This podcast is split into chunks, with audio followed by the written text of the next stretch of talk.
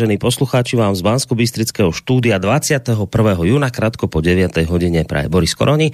No, prišiel malý poštový panáčik, hoci teda podľa pôvodných e, plánov dnes chodiť nemal, teda aspoň no, pôvodné plány vyzerali tak na začiatku relácie piatkovej hodiny vlka. Som si ja osobne myslel, že dnes chodiť nebude musieť, pretože tí, ktorí ste nás piatok počúvali, tak viete veľmi dobre, že sme si žiadnu tému nedávali, ale urobili sme si takú údržbovú reláciu v zmysle, že sme sa zase raz tak trošku pristavili a, povedali si, že tie dve hodiny času nebudeme venovať žiadnej konkrétnej téme, ale tomu najdôležitejšiemu, čo v tejto relácii máme a síce vám poslucháčom, my to tak raz za čas robíme vždy, že si takúto reláciu urobíme, kde dáme priestor počas tých dvoch hodín len vašim mailom, vašim otázkám, a už sa teda či týkajú čohokoľvek. No a ja som pôvodne si myslel, že tento koncept, ktorý sme v piatok zvolili, a že teda hneď od samého začiatku začneme čítať maily, že to bude naozaj tie dve hodiny dostatočne dlhý čas na to, aby sme sa so všetkými mailami, ktoré nám prípadne prídu a prípadne aj telefonátmi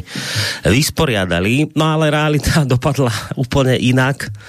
Realita dnes už je zrejmá a hovorí vlastne takou rečou, že nám sa podarilo vlastne v piatok prečítať plné, že minimum mailov, tá drvivá väčšina z nich nám tu ostala. Prostě dve hodiny boli jednak málo na odpoveď a jednak ukázalo sa, že a na moje, na moje ako pozitívne prekvapenie tých mailov prišlo z vašej strany dosť veľa. No. Takže piatok sme všetky vaše otázky, názory, ani neviem, aké všetky tu budú, samého ma to zaujíma, jednoducho nestihli prečítať a preto prichádzame s vlkovou e, poštovnou alebo listárňou. A keď hovorím o Vlkovi, tak samozrejme, ten je na Skype. Je to zakladateľ, prevádzkovateľ internetového portálu KOSA. Dobré ránko do Plzne ti prajem.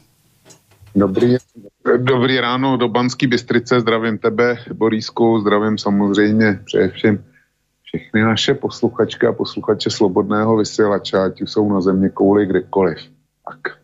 No, dobré, dobré ránko, tak ešte raz tebe, dobré ráno samozrejme všetkým poslucháčom, ktorí sa rozhodli, že nás dnes budú počúvať. Platí to, čo vždy do tejto relácie. Už v tejto chvíli maily nepíšte, lebo ich čítať nebudeme, dojdeme len tie maily, ktoré nám prišli v piatok do hodiny vlka, takže nebudem ani dávať do, do pozornosti kontakty. Ideme sa, vočko, hneď pustiť do toho, do tých mailov. No tak poďme na to. Lubo písal, ešte kde si v začiatkoch relácie piatkovej uh, Lubo z Madridu. Dobrý večer páni, keď je už takáto voľná relácia, tak by som mal pár otázok. Poprvé, ako hodnotíte to, že Európska únia, alebo teda komisia, schválila zákaz predaja osobných aut so spaľovacím motorom v rámci EÚ? E, eh, či to nedopadne ako to bajné zrušenie striedania letného a zimného času? Podľa môjho názoru je to riaden mačko pes, lebo inak by to spôsobovalo brutálne brutálny logistický guláš pre výrobcov aut. Len tak v rýchlosti mi napadlo pár šedých zón, jednak by to znamenalo brutálnu redukciu pracovných miest, zrušia sa montárne, prevodovkárne, konštrukcia podvozku a tak ďalej. Ďalej to ľudia môžu odžubávať, e, že si kúpia auto so spalovacím motorom v krajine mimo EÚ. Aký je váš názor na túto problematiku? Pýta sa Lubo a ja ťa teda s tou odpovedou obehnem, lebo on sa pýta teda, aby sme obaja odpovedali. Ja som práve dnes ráno e, pred malou chvíľkou, ako sme túto reláciu začínali, tak som na Facebook zverejnil informáciu, že uh, Holandiania, po nich Nemci už začínajú pomaličky otvárať uh, uholné elektrárne. A dal som k tomu taký, taký komentárik, ja ho prečítam, že naša planéta bola ešte nedávno v smrteľnom nebezpečenstve. Globálne oteplovanie spôsobované produkovaním CO2 bolo niečo, čo sme museli okamžite zastaviť, pretože v opačnom prípade hrozila globálna katastrofa. Veď to poznáte, dieťa, ktoré nechodilo do školy, tá Greta nám to všetkým vysvetlila, že ako to je. No ale potom došlo k vojenskému konfliktu na Ukrajine. Naši múdri a rozladení politici zaviedli oproti proti Mordoru, teda Rusku, sankcie. No a čuduj sa svete, zrazu sa ukázalo, že to s tou našou planétou a s tými skleníkovými plynmi asi nebude až také ožehavé. Naši múdri politici zistili najnovšie, že Green Deal počká, Takže teraz ideme spúšťať uholné elektrárne. No a viete prečo? No lebo teraz už tie CO2 plyny zrejme nie sú taký problém a predovšetkým nikdy, milé deti, nezabudnite na to, ako sme vytrestali Putina e, našimi múdrymi a rozumnými sankciami a vôbec neotravujte tu teraz s Green Dealom, tu sme pri záchrane európskych hodnot. No, čiže týmto komentárom v podstate, ktorý som dal na Facebook k tejto správe, že teda Európa zrejme bude otvárať uholné elektrárne, tak dávam aj odpoveď na to, čo si myslím o, o tomto zákaze predaja osobných aut. Viete, že toto je presne to šialenstvo, že na jednej strane vám tu zakážu predaj benzínových a neviem, naftových aut, lebo neuveriteľne znečistujú prostredie. A na druhej strane budeme vyrábať elektrinu z toho najšpinavšieho Eh, možného zdroja, akým sa len na svete dá. Budeme produkovať také emisie CO2, že to je nepredstaviteľné, keď tu všetci nahodia tie opäť uholné elektrárne. A dojdeme do takého bodu toho nášho typického západného pokrytectva, že budeme sa tu tešiť, ako tu chodíme na elektrických autách, lebo však tie benzínové zastavíme. Ale to, čo vám nepovieme, je, že sme tu elektrinu do tých aut vyrobili tým absolútne najšpinavším spôsobom a najničivejším pre planétu a síce z uholných elektrární. No a prečo máme uholné elektrárne? No lebo prostě nebudeme brať ten ruský plyn. To je prostě to, my tu teraz zachraňujeme európske hodnoty a aby sme zachránili európske hodnoty, tak vreca nebudeme kupovať ruský plyn. No tak, tak, tak toto je. No tak, tak podľa mňa opäť raz krásna ukážka toho nášho pokrytectva, v ktorom my tu fungujeme. Tak tolko moja odpověď. Vlčko. No, já to ještě rozvedu. Teď si představ, že v podstatě kromě Polska už v Evropě nejsou otevřený žádný uhelný doly. Jo? Z Evropa a její civilizace, první průmyslová revoluce, ta parní, ta stála na uhelných dolech. No a Německo si je zakázalo, Belgie si je zakázala, Francie si je zakázala, Británie si je zakázala eh, z těch největších těžařů kdysi. My jsme si je zakázali jako Česká republika. No a eh, uhlí se teda musí dovážet, speciálně to energetický, aby řeč nestála. A odkud dovážíme to uhlí? No z Ruska, z Ruska ne, to trestáme Putina, to, to je nejbližší destinace, odkud by se dalo vést takže ho teď vozíme z Jižní Afriky, eh, z Indonésie, si se nepletu, a z Austrálie. Takže pro eh, výrobu elektriky my eh, posíláme lodě přes celou země kouli, když to plave z Austrálie, aby k nám dorazilo to uhlí. To nemá chybu, to je jedna poznámka. Druhá poznámka je, že elektroauta se všema jema nevýhodama, já jsem zásadní odpůdce elektroaut, a e, dokud nebudou pořádné baterie, tak vždycky zůstanu. Ale e, ona schází i infrastruktura. To není jenom o to, že si, že si připojíš nebo že si koupíš e, elektromobil. Ty ho musíš taky někde nabíjet. A zejména ho musíš nabíjet po cestě, jo, když někam jedeš. No a my nemáme infrastrukturu na to. A v dohlední době mít nebudeme, protože podle mě přenosové kapacity nestačí, nebude stačit výroba elektrické energie. Eh, kdy, když bude dostatečná, tak nebudou přenosové a rozvodní kapacity. Aby se tohle všechno vybudovalo, tak si zkus představit, tak to bude stát jednak spoustu peněz. Ale především, když už teda se bavíme o té uhlíkové stopě a znečištění životního prostředí, tak si představ, kolik budeš potřebovat kabelů a, a dalšího vybavení k tomu, aby si vybudoval rozvodnou síť, která by mohla konkurovat současnému eh, stavu napájení u klasických automobilů. Bude potřebovat miliony kilometrů kabelů, různých průřezů. Ty jsou z mědi. těžit měď, rafinovat měď, to je jeden z energeticky nejsložitějších procesů. Ty kabely, ty musíš e, nějak zabalit, ty nemůžeš, nemůžeš mě, měděný drát hodit do země, ale potřebuješ ho zabalit a ta izolace je tlustá, že jo. Z čeho pak je ta izolace? Z umělej hmot, na to potřebuješ naftu, e, na to potřebuješ další obrovský eh, množství energie, aby si vyrobil ten umělohmotný obal, pak aby si to dal dohromady a tak dále. Další energii, obrovský kvanta, budeš potřebovat na výkopový práce, na rozvodní stanice a tak dále, a tak dále. To všechno jako, to nemá žádný náklad, to nemá žádnou uhlíkovou stopu. Hlavně, že jsme se rozhodli, že vybudeme elektromobily. A pak přichází to, o čem eh, mluvil Lubo. Samozřejmě, že evropský eh, automobilový průmysl dostane šílenou ránu, protože spalovací motor je složitější záležitost než elektromotor. A spousta toho, o čem on psal, odpadne.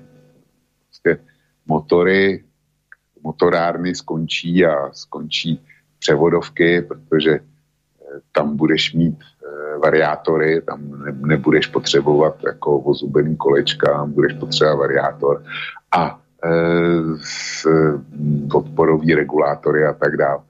To všechno konstrukčně daleko jednodušší a bude to znamenat obrovský zásah do e, trhu práce. A já jsem zvědavý, jak se s tím Evropa vypořádá. Jednak si myslím, že na tu energetickou přestavbu nebo respektive vybudování těch zásobovacích cest eh, elektřiny bude potřebovat obrovský zdroje. A pokud bude elektrika, to jsou další obrovský zdroje.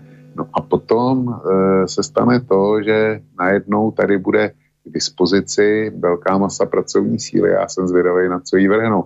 Čili, když to schrnu, za mě má Lubo naprostou pravdu. No to byla taká kauza u vás ja neviem, kedy to bolo, kedy začiatkom tohto roka, či kedy, že dať do Ostravska, do Dečína, či kde dovie, prišla loď z uhlím z Austrálie. Ostravsko, čo čo je známe tým, že uhlie sa tam vždy ťažilo v Ostrave tak, tak, tak priplávala loď z Austrálie s uhlím, tak tí chudáci chlapi, ktorí to tam vykladali z tých lodí, tak sa chytali za hlavu, že my, ktorí sme vždy uhlie vyvážali iným, tak teraz nie, že ho dovezieme, ale že z Austrálie ľudia. To je, toto je šialenstvo. No a k tým batériám ešte jednu vec, ja neviem, možno ty to budeš vedieť lepšie, ale ja som, ja teraz neviem presne, aký kou nejaký špeciálny sa tam používa, a teraz... A, aký? Litium. No, litium. A to má byť niekde, najväčšie zásoby zase raz niekde z Ruska, myslím, či kde. Tak, tak ako sa aj s týmto my ideme akože vysporiadať? To je ďalšia vec, že no z čoho my tie batérie vyrobíme, hádam, hádam litium z Ruska, nebudeme odoberať na takéto, alebo áno? Či, či jak to teraz spravíme? Myslím, že největším e, světovým producentem litia je tuším Bolívie. A e, to litium je různě po světě, tady Rusko asi tak zásadní roli nehraje. Ono potřebuje všechny ty vzácný kovy a Rusko je dominantní například u paládia. A bez toho se taky neobejdeš. Takže e, tam drží Rusko 35% e, produkce. Takže uvidíme, co bude. No. To, já teďko jsem mám otevřený Reuters a e, tam přišli Biden s Dragem přišli s geniálním nápadem, že teda Rusko donutí e, zmírní sankce na naftu, e, na dodávky ropy vůči Rusku a pojištění jejich e, tankerů. Ale pouze v případě, že Rusko bude e, tu e, naftu prodávat pod cenu, ano. Já jsem... 30, maximálně 40 dolarů. Tak, já jsem to tež ráno počúval, tuto zprávu. A no, ono už je to věc, já už jsem k tomu vydal, vydal dva články a teď si to pochvaluje eh, americká ministrině financí Jelenová, jak to bude úžasný. Jo, jsme velmi aktivní a aktivně na tom s našimi eh, partnery pracujeme, řekla, na téhle variantě, mm. ale eh, jako jedna věc je rozhodnout se, že, že něco takového udělá, že, že jako Rusko budeš tlačit, protože oni tím sledují dvě věci. Za prvně, eh, aby eh, nezmizela ruská eh, ropa z trhu, protože zjistili, že to je silně kontraproduktivní. A za druhý, protože to žene ceny nafty do a za druhý chtějí Putina obrat o část příjmu. Jo? Oni řeknou, víc než 40 dolarů za barel nepovolíme.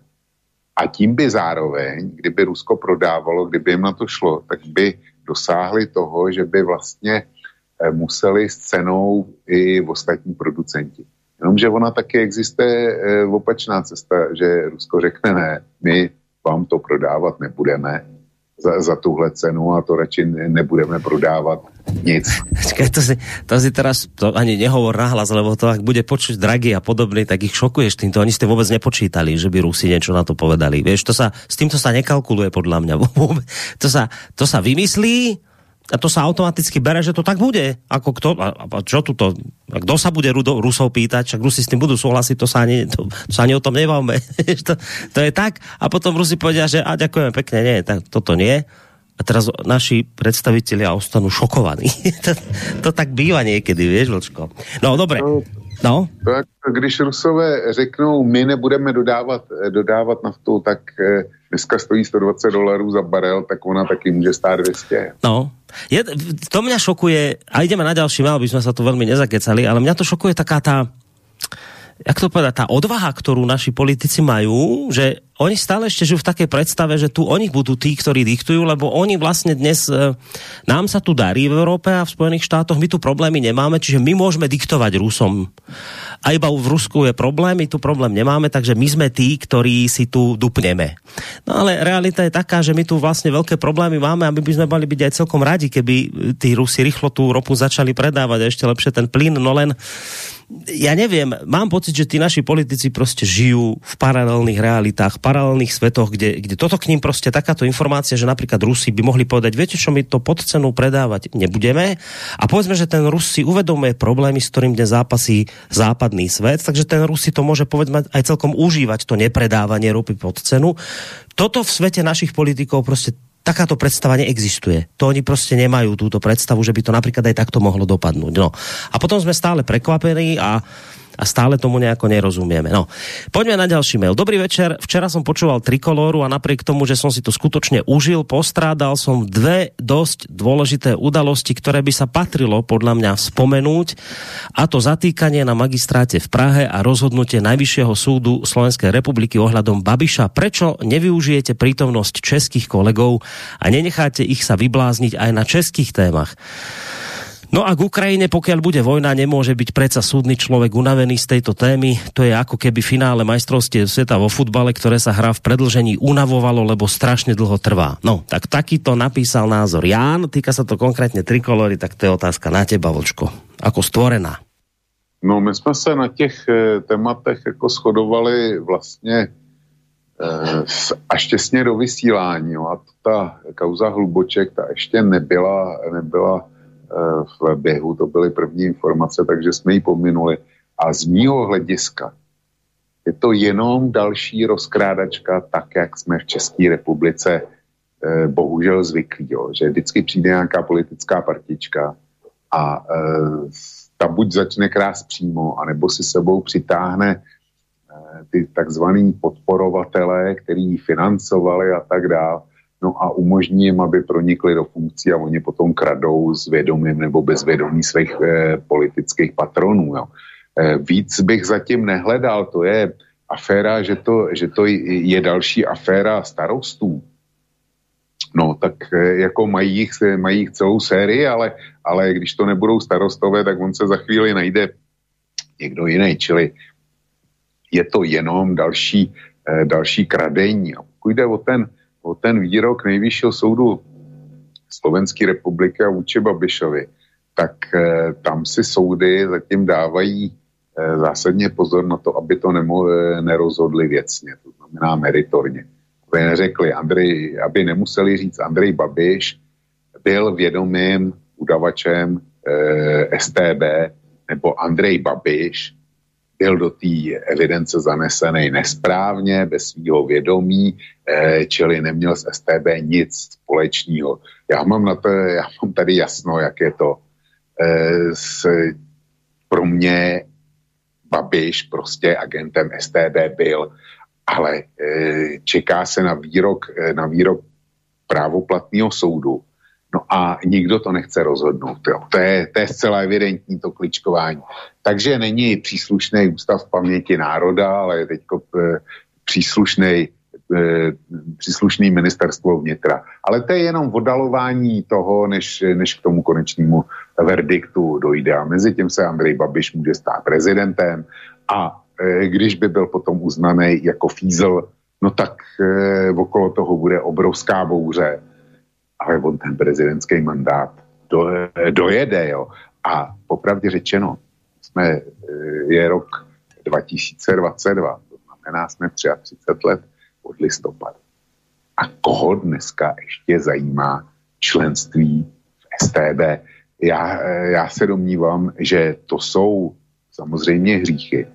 A ne, že bych chtěl, Andreji Babišovi jsem nikdy nic neodpustil to je, to je snad známý. Ale jestliže eh, dneska už bývalý minister školství České republiky Gazí jezdil na dovolený eh, s jakýmsi Redlem a ten Redl byl napojený na mm, kriminálníka všech českých kriminálníků z do privatizace Krejčíře. Jestliže spolu jezdili na dovolený, jestliže spolu mluvili kryptovanýma telefonama, který ten, eh, ten Redl jako tomu Gazdíkovi dal. Už tohle je, je jako podivný. Člověk, který se stane ministrem a, a byl šéfem hnutí a šéfem poslaneckého klubu, tak od nějakého čičmundy dostane kryptovaný telefon, tak jako tomu nebylo divný. Oni spolu mluví v místnosti, která je zabezpečená proti odposlechům. To, to ti hlava nebere, tohle. To, mm. Eh, to, to jako a teď si srovnávám proti tomu stavím Andreje Babiše, někdy z 85. roku, který teda za mě podepsal, pode, podepsal akt o spolupráci. No. Eh, já nevím, co by udělal. Eh, tady všichni, všichni se morálně eh, prsí, jak oni eh, a dávají to tomu Babišovi takzvaně vyžrat. Ale mě by zajímalo, jak by se zachovali ty dnešní kritici, kdyby eh, za nima přišli estebáci řekli, víte, vy už, eh, pokud nám nepodepíšete spolupráci, tak už nikdy nevědete a vaše děti eh, se nedostanou na střední školu a tak dále. Mě by zajímalo, jak by se tihle kritici k tomu postavili. No, uh, ale len tak ako v rýchlosti, že posluchač mal podľa mňa z toho mailu to bolo tak trošku cítiť. Problém možno aj s tým, že má pocit, že často sa tam riešia viac slovenské témy v trikolore ako české. To je možný, ale e, fakt je, že v poslední době ty slovenské kauzy ty byly jasně e, předčily jakýkoliv český. Takže já děkuju e, posluchači za snahu otevřít více českých témat, e, které jsou mi samozřejmě daleko blížší. Nicméně ty slovenský ty byly jednoznačně prioritní. Mm. No, my sme v piatok uh, špeciálne hovorili o tom, že samozrejme otázky sa nemusia týkať len Ukrajiny, ale je jasné, že sú tu poslucháči, ktorí v tejto chvíli vnímajú Ukrajinu ako top tému a preto aj otázky, hoci teda mohli sa iné veci pýtať, tak sa točia okolo Ukrajiny. Tak napríklad ako v prípade poslucháča Jara, ktorý sa pýta nás oboch, že keby ste boli teraz na mieste prezidenta Zelenského, čo by ste urobili? Pokračovali by ste vo vojne, alebo sa i hneď vzdali a nechali Rusku obsadený Krym Donetsk, Luhansk. A čo by ste robili, ak by si Rusko potom nárokovalo aj ďalšie ukrajinské územia, prípadne celú Ukrajinu? No, ta no, otázka od Jara. To je silně spekulativní otázka, jak říkají politici, když na něco nechtějí odpovědět. E, fakt je, že být dneska prezidentem Zelenským je krajně nevděčná záležitost. Já nevím, co bych dělal teď, ale vím, co bych byl dělal na samém začátku na samém začátku, když se ty uh, jednání rozběhly a vypadaly, že můžou někam vést, tak bych je byl dotáhnul do konce. Jenže uh, to, do toho vstoupily Spojené státy, do toho vstoupila Velká Británie a uh, prostě ty jednání okamžitě skončily. Potom takzvaně Ukrajina zvítězila u Charkova, u Kieva, kdy se Rusové stahli, protože zjistili, že ten kličovací prstenec eh, neudrží, to je jedna věc, že budou vojska potřebovat jinde na to, aby dosáhli nějakých cílů. Takže to Rusové vyklidili a to bylo to slavné vítězství u Kyjeva, u Charkova. nevím, já asi v, tom, v tomhle okamžiku bych to byl zastavil a byl bych dotáhl jednání, pokud by to šlo. Ale je tam pro Zelenskýho je tam druhý moment, že v momentě, kdy naznačí, že se vzdá bytěn centimetrů ukrajinského území a teďko se bavíme o Krymu, no. nebavíme se o, tej, o těch nových ziscích, tak ho nacionalisti smetou, zničí a e, podle mě popraví, jo, jako vlastně zráce. A v této situaci už to prostě nejde, protože eh, on, jak říkají Číňani, je, je, jede na tygru, z kterého se nedá sesednout, protože když se sesedne, tak ho tygr sežere. Eh, Zelenský vybudil příliš velký ukrajinský nacionalismus na to, aby eh, mohl tu válku skončit. Aby, a, a je jedno, jakým, jakým způsobem, jo, jestli, jestli má jediný způsob podstatě, že by se, že by se vzdal.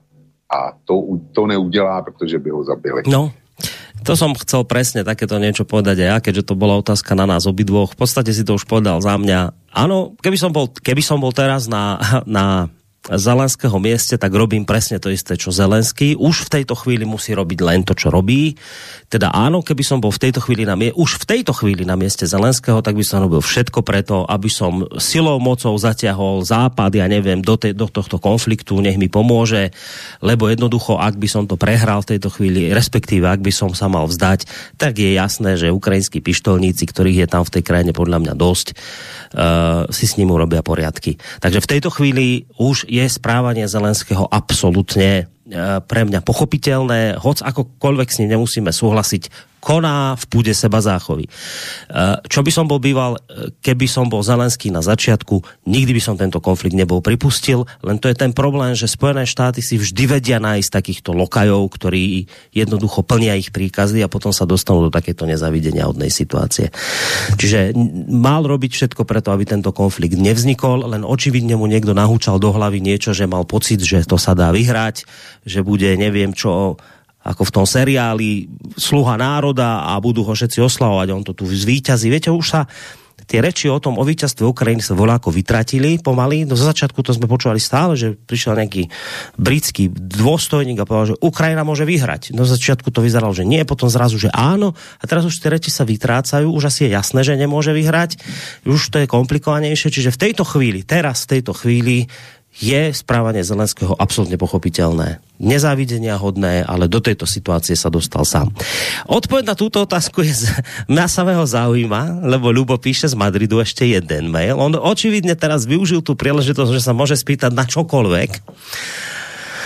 No a pýta sa konkrétne teba, Vočko, že ako vyzerá taký priemerný vlkov deň? Pýtam sa preto, že napriek jeho veku obdivujem jeho vitálnosť a široký prehľad v rôznych témach a taktiež aj to, že napriek neznalosti anglického jazyka sa dokáže zavrtať do rôznych internetových zdrojov.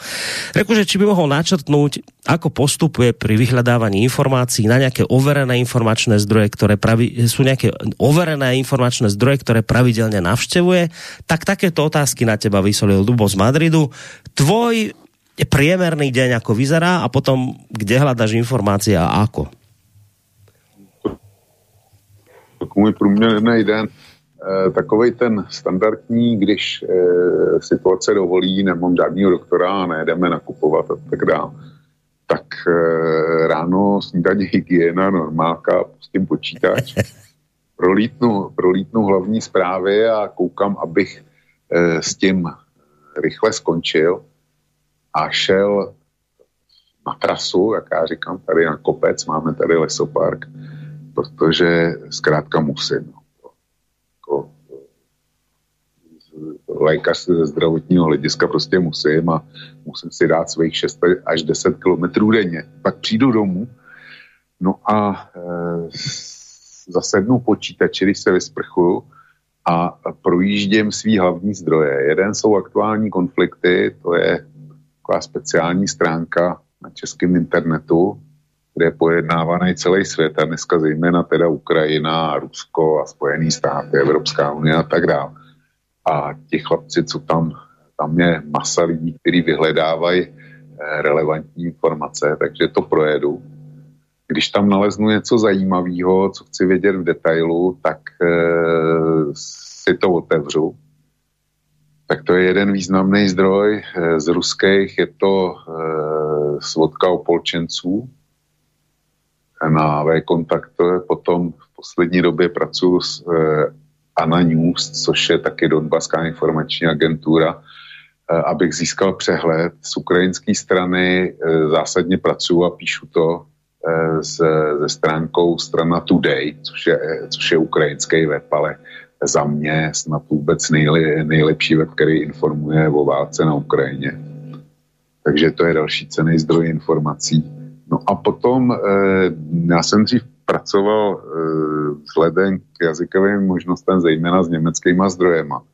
Tam už teda skoro nechodím, protože od té doby, co eh, se mi povedlo do internetového prohlížeče nainstalovat docela dobrý překladač, no tak e, se můžu toulat v anglickém světě a e, luxuju New York Times, luxuju Washington Post, e, snažím se chodit do dalších podobných, jo, no, samozřejmě Bloomberg, samozřejmě Reuters, samozřejmě AP News a tak dále protože ten překladač, ten mi to, nemusím to nikam dávat, eh, on mi to přeloží rovnou na té stránce a eh, byť není dokonale, já si to vyzobu, teďko byly francouzské volby, eh, tak jsem si najel na francouzské stránky a Mont Figaro, Parisien a podobný.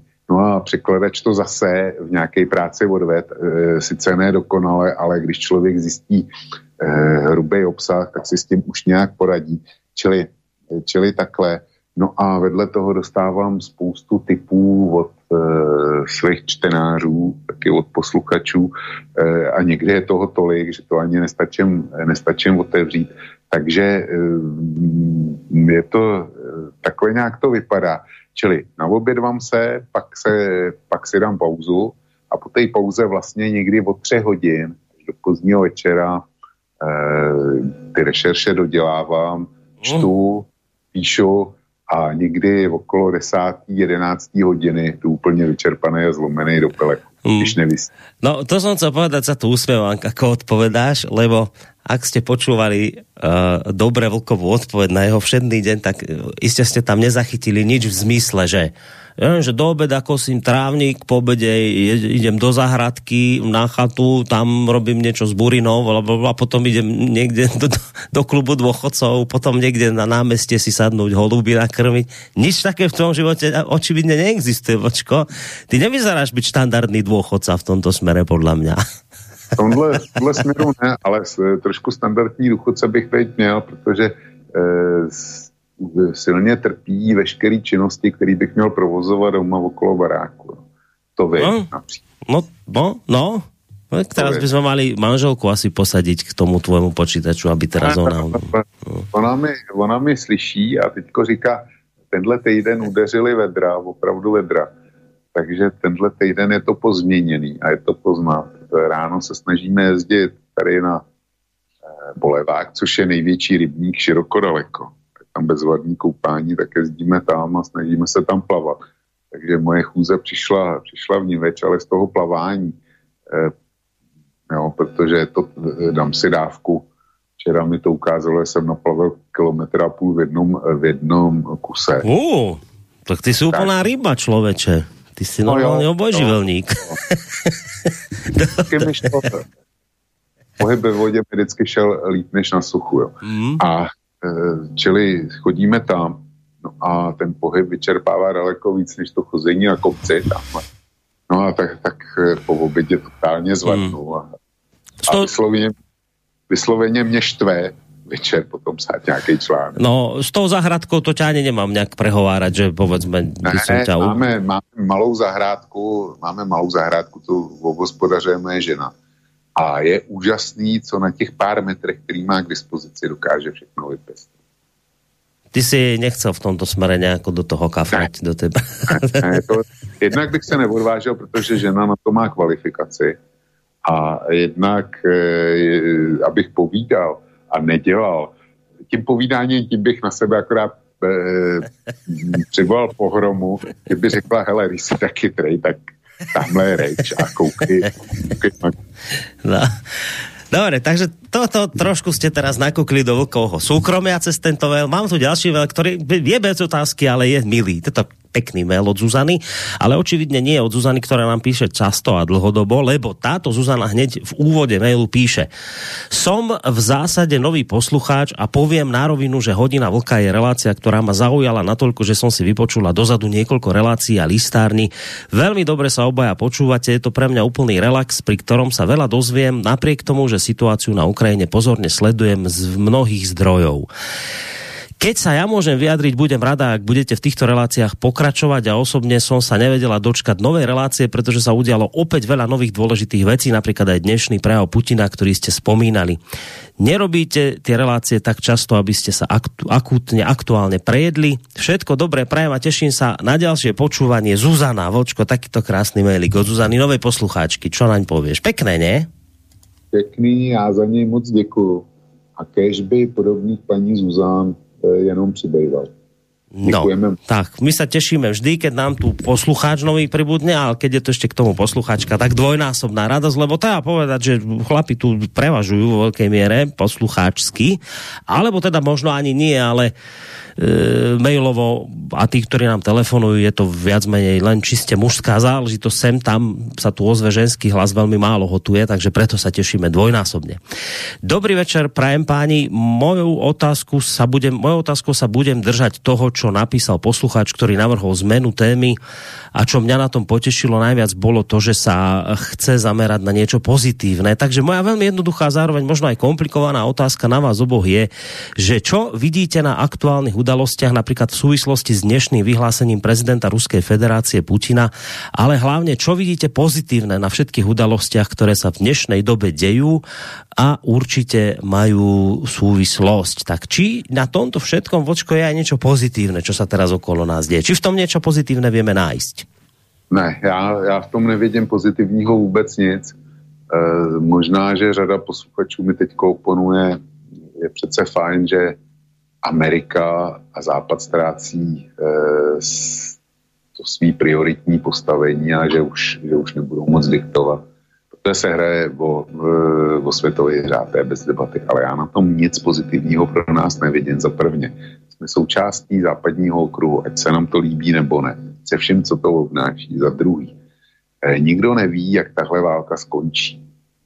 Já zítra přetiskuju eh, na kose eh, článek, který vyšel včera na parlamentních listech. Je to vystoupení amerického politologa Johna Merzheimera, což je jeden z pěti nejvýznačnějších světových politik, politologů který od samého začátku a dávno před, tě, před vypuknutím konfliktu poukazoval na to, že to takhle skončí a že to bude obrovská tragédie eh, pro svět a on vystupoval nedávno na jednom velmi relevantním fóru. Měl tam dvouhodinovou přednášku a eh, parlamentní listy z toho přinesly věcný víc, protože eh, se to objevilo na YouTube. A já jsem to převzal a e, dám tu hlavní sentenci, která tam je. A e, John Merzheimer varuje před koncem té války, buď říká, jestliže nedojde k zamraženému konfliktu, něco jako je na, v Koreji, tak pokud by Rusko prohrávalo, bojovalo se do, do, do konečného vítězství, jak to teďko e, mají obě strany nastaven, tak když bude prohrávat Rusko, zcela nepochybně nakonec sáhne po atomových zbraních. Na což by Západ musel nějak reago- reagovat. A když bude prohrávat Ukrajina, tak existuje velký nebezpečí, že se Západ přímo aktivně zapojí do bojů, například polská nebo americká armáda. A pak se, pak se opět dostáváme eh, eh, k možnosti vypuknutí velké války. Hmm. A jestliže tohle říká někdo jako John Merzheimer, tak bychom to měli vzít vysloveně vážně. My si, my si myslíme, že to prostě nějak skončí ta válka. Nějak, že se buď dohodnou, nebo nedohodnou, že to bude jako v Koreji. Ale myslíme, myslíme si, že to, že to takhle skončí.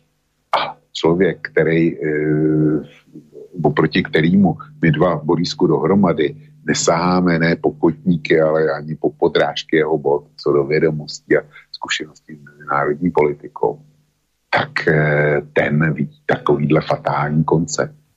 No. A e, jestliže něco takového existuje, tak pro mě na, tom, na současném dění není nic pozitivního. No teraz nejaký nový veliaci dôstojník britský toto mal mať nejaký príhovor k vojakom a mal im povedať, že pripravte sa na vojnu v Európe, že budete znova bojovať, že, že, že vyzerá to tak, že budú boje v Európe a teda budeme muset zase chrániť naše hodnoty a všetky tie veci tam narozprával, takže takže áno, aj takéto názory zaznievajú. No, v kontraste s týmto je tu mail od Andrea. E, on nám písal už vtedy v piatok hodine vlka, že ak si spomínaš, tam dal taký krátky mail, že videl tam tie labutiatka plávať. Hmm. A teraz ešte dodáva, že a okrem tých labutiatok som videl viaceré mladé lastovičky, mladých trasochvostov, veľa rôznych motýlov a iných zaujímavých hmyzov a zvierat. A teraz to podstatné.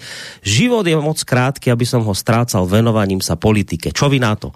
No, ja som už na to v podstate podstate odpovedal, ale uh, no, Vlčko, najskôr, že čo na to ty vravíš, že keď, keď to povieš, že, že život je krátky na to, aby ho venoval politike, že čo na to povieš? To je naprosto relevantní názor a um, Borisku, my jsme asi e, obětí toho, co děláme, čím se, čím se já, čím se takzvaně bavím a ty to je tí, obětí toho, čím se vyděláváš na bytí svý vezdejší, jo. E, to je e, politika, komentování politiky, kauzy a tak dále. A ono to je doopravdy hrabání se ve špíně, hrabání se v marastu. A Andrej jinými slovy říká, že politikou by si zašpinil duši a že by to na něj mělo vliv. No, já s ním asi musím souhlasit, protože ty lidi, kteří o politiku nezavadí, starají se o zahrádku a starají se, já nevím o co, sbírají motýly, eh, nebo nevím, vyřezávají něco ze dřeva, kašlou na politiku, tak eh, neprožívali covid, neprožívají inflaci, neprožívají válku na Ukrajině. A já bych řekl, že žijou lepší život než my dva. No, ja by som povedal, že podľa mňa aj z toho, aj z toho, ako si dnes odpovedal na otázku poslucháča, kde si popisoval svoj všedný deň, tak medzi nami je, je predsa len rozdiel. A, teraz, a, a nemyslím to nejak ani v dobrom, ani v zlom, ja len teda, ja to mám trošku také, by som povedal, možno pestrejšie, všestranejšie, neviem ako to povedať. Ja do veľkej miery sa snažím cez deň tieto veci vypínať. Ono to síce sa tak zdá, že že keď tu to vedieš rádio, tak musíš byť v tom celý deň zahrávaný. V skutočnosti nemusíš, lebo, lebo v podstate tu ľudia dokážu fungovať e, na slobodnej báze, nepotrebuješ tu nad tými ľuďmi držať 24 hodinovú ruku a ich tu nejakým spôsobom mentorovať a niečo podobné, čiže toto odpadá. Ja sa naozaj snažím venovať aj takým aktivitám, kaďakým zahradkárským. A to, čo som aj odpovedal v piatok v tých paradajkách, to bol taký, taký príklad toho, že naozaj sa teším z týchto takýchto vecí, lebo ja si tak myslím, že, že mne to tak ako pomáha, že keď si to tak nejako tak urobíte všestranejšie, že na všetky možné smery, keď, kedy si to tak Emil Pálež dobre prirovnal k stolíku so štyrmi nohami, že keď sa príliš venujete len jednej veci, tak potom tá noha je dlhšia ako tie tri a všetko sa vám z toho stola zošmikne. Čiže malo by to byť zhruba tak vyvážené, aj keď, teraz chcem k tomu dodať to ale, Vidieť to pri Vlkovi, vidieť to pri Romanovi Michalkovi, Roman to tak pomenoval, že to je, on je, on sám to o sebe povedal, ja som človek homo politicus, on tým žije, jeho to baví, on si nič iné nevie proste predstaviť. A to je v poriadku, že vy keď ste proste takto nastavení, tak, tak je to úplne v pohode. Ja si myslím, že to veľa záleží od akoby vnútorného nastavenia človeka, že aká je povaha, čo ho baví. A sú naozaj ľudia, ktorí proste s politikou nechcú mať nič spoločné, absolútne to nezaujíma, ani ani to nejak nechápu, ani to nechcú chápať. Je to niečo, čo ich otravuje a baví ich, ja neviem, príroda, pustia si National Geographic aj tu do hory. Potom sú ľudia ako Roman Michelko a podľa mňa z časti aj Vlka, možno úplne Vlk patrí k Romanovi, ktorý zase povedzme tá práca v záhrade nebaví, radšej si sa k tomu počítaču a bude si tam vyhľadávať informácia, čerpať a, a nové zdroje informácia nasávať takisto v pohode. Prajem, ja to mám, ja to mám namixované tak, že sa snažím aj si sem tam niečo prečítať, väčšinou takto ráno to robím do obeda a potom už po obede idem niekde von a povedzme na prechádzku so synom alebo niekde do zahradky tuto malej a niečo také. Čiže ja to mám také, také viac roz, roz, rozkúskované na viaceré smery, tak by som povedala. Mne to takto prostě vyhovuje. Čiže toto je moja odpoveď Andrejovi. Uh, dobrý večer, zaujíma ma váš názor na Fú, tak toto neviem, vočko, či na toto budeme vedieť odpovedať. Na proroctvo Kozmas Eitorie žltá rasa ovládne svet. Mne sa zdá e, byť veľmi reálne a vo veľmi blízkej dobe. A za druhé, čo tak pozvať poslucháča Johnnyho ako hostia do duelu relácie s Vlkom. PS podľa mňa, pre mňa je Ukrajina zaujímavá len okrajovo. Teraz nás zaujíma, čo bude ďalej s nami a našou existenciou. Občianská vojna, prevraty, pýta sa Ján. Takže najskôr proroctvo kozmu, že žltá rasa ovládne svet. Jemu sa to zdá byť reálné. Proti na to. Já to proroctví neznám, takže nejsem e, kompetentní se k němu vyjádřit, ale jestliže někdo prorokuje, že žlutá rasa ovládne svět, tak e, já s tím souhlasím, protože nás tu, e, podívej se na to, kolik zdevastovaných nebo neexistujících azijských ekonomik za posledních, já nevím, 50 let prorazilo zničení Japonsko po válce, obrovský eh, hospodářský pokrok a stala se z něho hospodářská mocnost. Eh, další takový příklad, Jižní Korea. Eh, dneska Čína, to je, to je něco, co, co historie lidstva nepamatuje, takovýhle, eh, takovýhle vzestup jedné eh, země.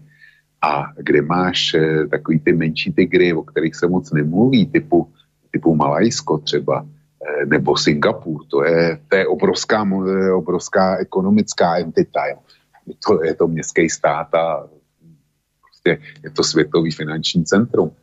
Indie, Indie dneska, dneska pokračuje, nebude to trvat dlouho a mezi ty azijský tygry se určitě zařadí Větnam. Zapomněl jsem na Tchajvan samozřejmě. Čili jo, žlutá rasa jako taková, oni jsou jiný než jsme my Oni jsou nesmírně pilní, u nich eh, nevyznávají eh, kult jedince, nevyznávají kult společnosti, rodiny, národa a tak dále. A e, národním nebo rodinným zájmům je, je vždycky podřízený jednotlivec. U nás je to podle hesla nevaž se, odvaž se a nekoukej, nekoukej na nic okolo sebe. A my jsme měli dvě výhody. Jedna z nich byl, byl kapitál, který se e, do Evropy a nebo na západě e, akumuloval někdy od, dejme tomu, roku 1450, co začaly objevitelské plavby, až do, dejme tomu, roku 1950, do konce druhé světové války, když se začaly rozpadat francouzská, zejména britská koloniální říše, tak jsme měli náskok v kapitálu, tím pádem náskok v technologiích, no a potom náskok ve vzdělanosti před zbytkem světa. Každý byl gramotný, každý uměl číst a psát. Ale to už neplatí. Ty azijský tygři, tak hmm. tam jako vzdělanost si myslím, že pokud není už větší než eh, průměr u nás, tak velmi brzo bude. A jestliže máš peníze, jestliže máš eh, vzdělané obyvatelstvo, tak prostě e, líp, víc peněz a vzdělanější obyvatelstvo, než e, mají konkurenti, tak jasně musíš vyhrát. No, k tomu možno len také dve podotázky. Jednak tá, že áno, napríklad to Japonsko, ktoré spomínaš ako prostě, že zázrak ekonomicky, hospodársky dobré, ale na druhej strane aj najzadlženejšia krajina sveta po Spojených štátoch amerických. A ja tomu nerozumiem, preto sa to teba pýtam ako človeka, ktorý peniazom a týmto veciam rozumie, že ako to vlastne je, že keď si urobíš takýto zázrak, ale pritom sa staneš najzadlženejšou krajinou, tak to čo znamená? Vieš, ja to, ja to tak ako neviem pochopiť na takých tých ekonomických princípoch, takých keď sa bavíme o tých makroekonomických veciach, tak to je pre mňa prostě španielská dedina, ale keď sa na to pozerám tak z, z pohľadu reálneho života človeka, tak mne príde človek, ktorý povedzme, že je chudobnejšie, ale nie je zadlžený v skutočnosti bohatším človekom, ako ten, kto si kadečo dovolí, ale je zadlžený tak, že má hypotéky a neviem čo a, a, a spláca, ledva spláca a, a má možno aj auto, aj doma, všetko má, ale že v konečnom dôsledku nie je bohačí ten človek, čo tie, také dlhy nemá a má toho možno menej, ale v podstate nie je tak zadlžený. Tak ako je to s tým Japonskom a aj s inými krajinami, ktoré síce na jednej strane má obrovský hospodársky ráz a neviem čo, ale pritom sú extrémne zadlžené. Borisku, Japonsko je naprosto specifický případ. Já netuším, jak se Japonci toho velkého dluhu dobrali historicky a proč to bylo, eh, jestli to bylo sociální transfery nebo poválečná eh, znovu obnova, ale oni to museli nasekat taky v posledních třech dekádách. Jako, jako celý západ. Čili nevím, nevím jak ten, proč ten dluh vznikl, ale vím, proč se Japonsko nedostalo a zatím e, asi nedostane do pozice Řecka.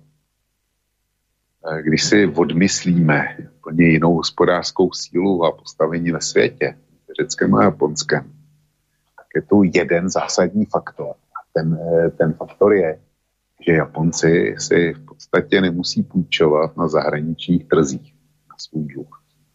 E, Japonci podle toho, co jsem četl, jako lidi jsou enormně spořiví a buď spoří sami, anebo, nebo e, jsou jako pojištění na stáří a tak dále.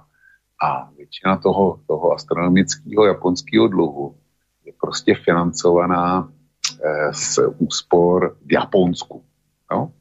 Čili nejsou vydaný na milost a nemilost tomu, jak se na její hospodářskou situaci koukají finanční trhy, ale jak se na to kouká obyvatelstvo. A to si rozhodně nemůže přát, aby potopilo svoji vlastní zemi. Jo. Takže dokud budou prodávat naprostou většinu svého e, dluhu domácímu obyvatelstvu a dokud toho bude kupovat, tak se, tak se s Japonskem vůbec nic nestane. A to je rozdíl oproti Řecku, protože, nebo oproti Itálii, protože tam vnitřní úspory jsou relativně malé a e, oni musí na finanční trhy a jsou vydaný na pospas e, na milost a nemilost tomu, co si o nich myslí e, ti, kteří e, by to eventuálně koupili. A když se rozhodnou to nekupovat, tak mají Itálie a Řecko obrovský problém. No a tam bola potom ešte otázka, že, že čo tak pozvať Johnnyho ako hostia do relácie, že taká ja relácia by bola. Problém. Já s tím nemám problém. No. Mě, mě, Johnny, mě Johnny nevadí. Já vím, jak on je nastavený. Eh, je nastavený proti rusky, je nastavený těžce pravicově.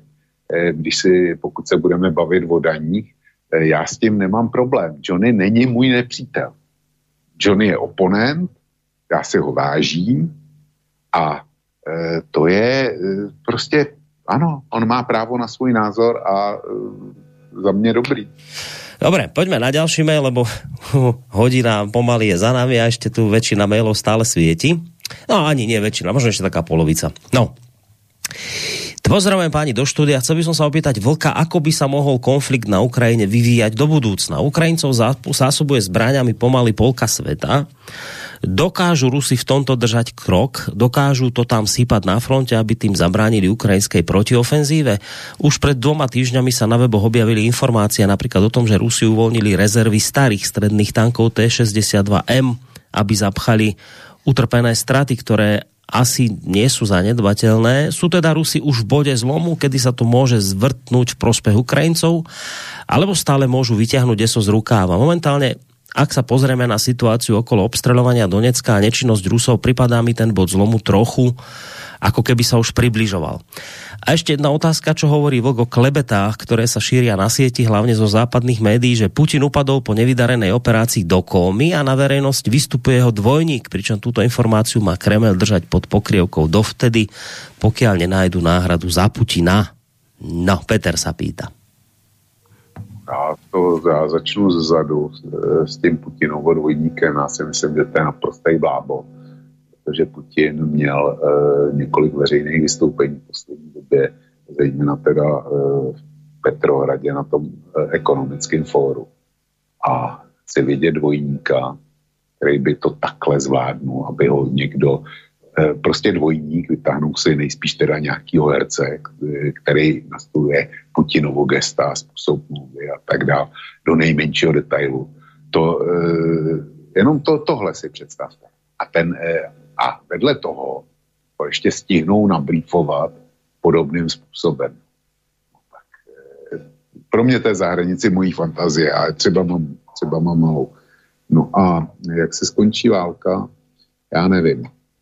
Dneska třeba jsem četl ze západních zdrojů to, že si myslí, eh, kde potvrzovali eh, ten Petrův názor, že je to někde u bodou zlomu a že v obě strany eh, začínají si jevit silný námky vyčerpání. U Rusů se konstatuje, že mají zoufale málo pěchoty a že tu technickou převahu nebo dělostřeleckou převahu nedokážou přetavit v zásadní postup. A u Ukrajiny tam píšou, že nejlepší část těch e, vojsk, co měly ty kádrové jednotky, které byly vycvičeny a tak dále, jsou, že jsou rozbitý, že se teda čeká na dodávky západních zbraní a ty, že by mohly změnit poměr sil, ale mně to připadá jako za druhé světové války, kdy se čekalo na Wunderwaffe a byly nasazeny e, tanky Tiger, které byly skutečně asi nejlepší na bojišti. E, byly nasazeny v V2, e, V1, Eh, do letecké bitvy proti, proti spojencům. No a stejně to k ničemu nevedlo, protože spojenci dokázali nasadit eh, dostatečný lidský a materiální zdroje a to Německo prostě nakonec porazili. Rusko se pořád drží té teorie policejní akce, což znamená, že eh, jsou odkázaní na smluvní vojáky, ti, kteří jim dobrovolně podepíšou nástupní kontrakty nemůžou, eh, můžou tam poslat ještě zbytky eh, svý kádrový armády, co, co jim zůstaly v trvalých posádkách. Jestli to je, jestli to je dostatečné množství, nevím. Putin se vyhejbá e, vyhlášení mobilizace, protože to by znamenalo válku. Ale kdyby tu mobilizaci byl vyhlásil před dvěma měsícema, tak asi dneska už Rusové si stáli jinak, než si stojí teď. Prostě měli by dostatek mužstva, aby ty technickou výhodu proměnili. Nevím, co bude. Eh, to, kladu si tu otázku každý den, hledám zejména analytický materiály, proto třeba nejsem spokojený s tím, co chodí od opolčenců e, z těch jejich zdrojů, protože ty tam popisují místní věci, jak někde bojovali, jak to Ukrajincům nandali a tak dále. Eh, mně schází analytický materiály, a, hmm. eh, který by řekli tohle a tohle je podstatný faktor a dá se z něho vyvodit to, toto a toto. Je hrozně málo. A když jsou, tak jsou eh, poměrně jednostranný. No. Záleží na tom, kdo je píše. Hmm. Mám před sebou teď čerstvě otevřený velký článek na tohle téma z New York, z New York Times a nebudu z něj nic citovat, protože tady máš názory od západních analytiků, který jedni říkají, no, e, Rusové už jsou vyčerpaný a druhý říkají, nejsou vyčerpaný, e, neustále postupují, ten postup je sice pomalej, ale metodický a může to být, svědčí to o tom, že ten jejich tlak neustále roste, jo. Takže a jestli Rusové jsou na pokraji svých technických možností zásobováním, to nikdo neví, do toho nikdo ne, hmm. nevidí. Vem si jenom, co jsme četli, že uh, už před eh, dvěma měsícema jim měli uh, dojít rakety Kalibr, jo. Už, už, ne, už nebudou mít žádný. Nehovoriac o benzíne a nafte, ktorá im už mala dojsť pred neviem kedy. Benzín, nafta, potraviny, že jim, že jim dojdou na frontu. Na frontě. Munice, že jim dojde. No a jako došlo z toho mm. něco. Mm. No, naozaj je to tak, že aký zdroj čítaš, tak takú predstavu o vojne si spravíš. To je prostě tak, že to máš buď alebo, že to, to, je, to je to na tom šokujúce, že presne, že tak ako sa dočítaš jedno zdroj, že Rusi zúfalo prehrávajú, tak druhý zdroj, že extrémne vyhrávajú. Alebo to naopak o Ukrajine presne to isté, že to naozaj dnes je to vzácne, keď sa nájde niečo objektívne, vyvážené, také, čo sa naozaj snaží o nejakú hlbšiu analýzu. Toto bude otázka na teba od Juraja, pretože ty si v tomto smere napísal aj článok, dokonca si použil presne tie výrazy, ktoré používa on vo svojom maili krátkom, kde píše, ako vám prípada návšteva troch kráľov zo západu na východe v Kieve? Dohovorili trochu Zelenskému ako pravovernému? Pýta sa Juraj. No, e, já nevím, jestli se o to vůbec pokusili, ale asi nějakou formou jo. Eh, jak to hodnotím? tam bylo několik významů. Ukázat se u Zelenského, to je dneska prostě mus pro západního politika. Bez toho nemůže doma a před médiem obstát.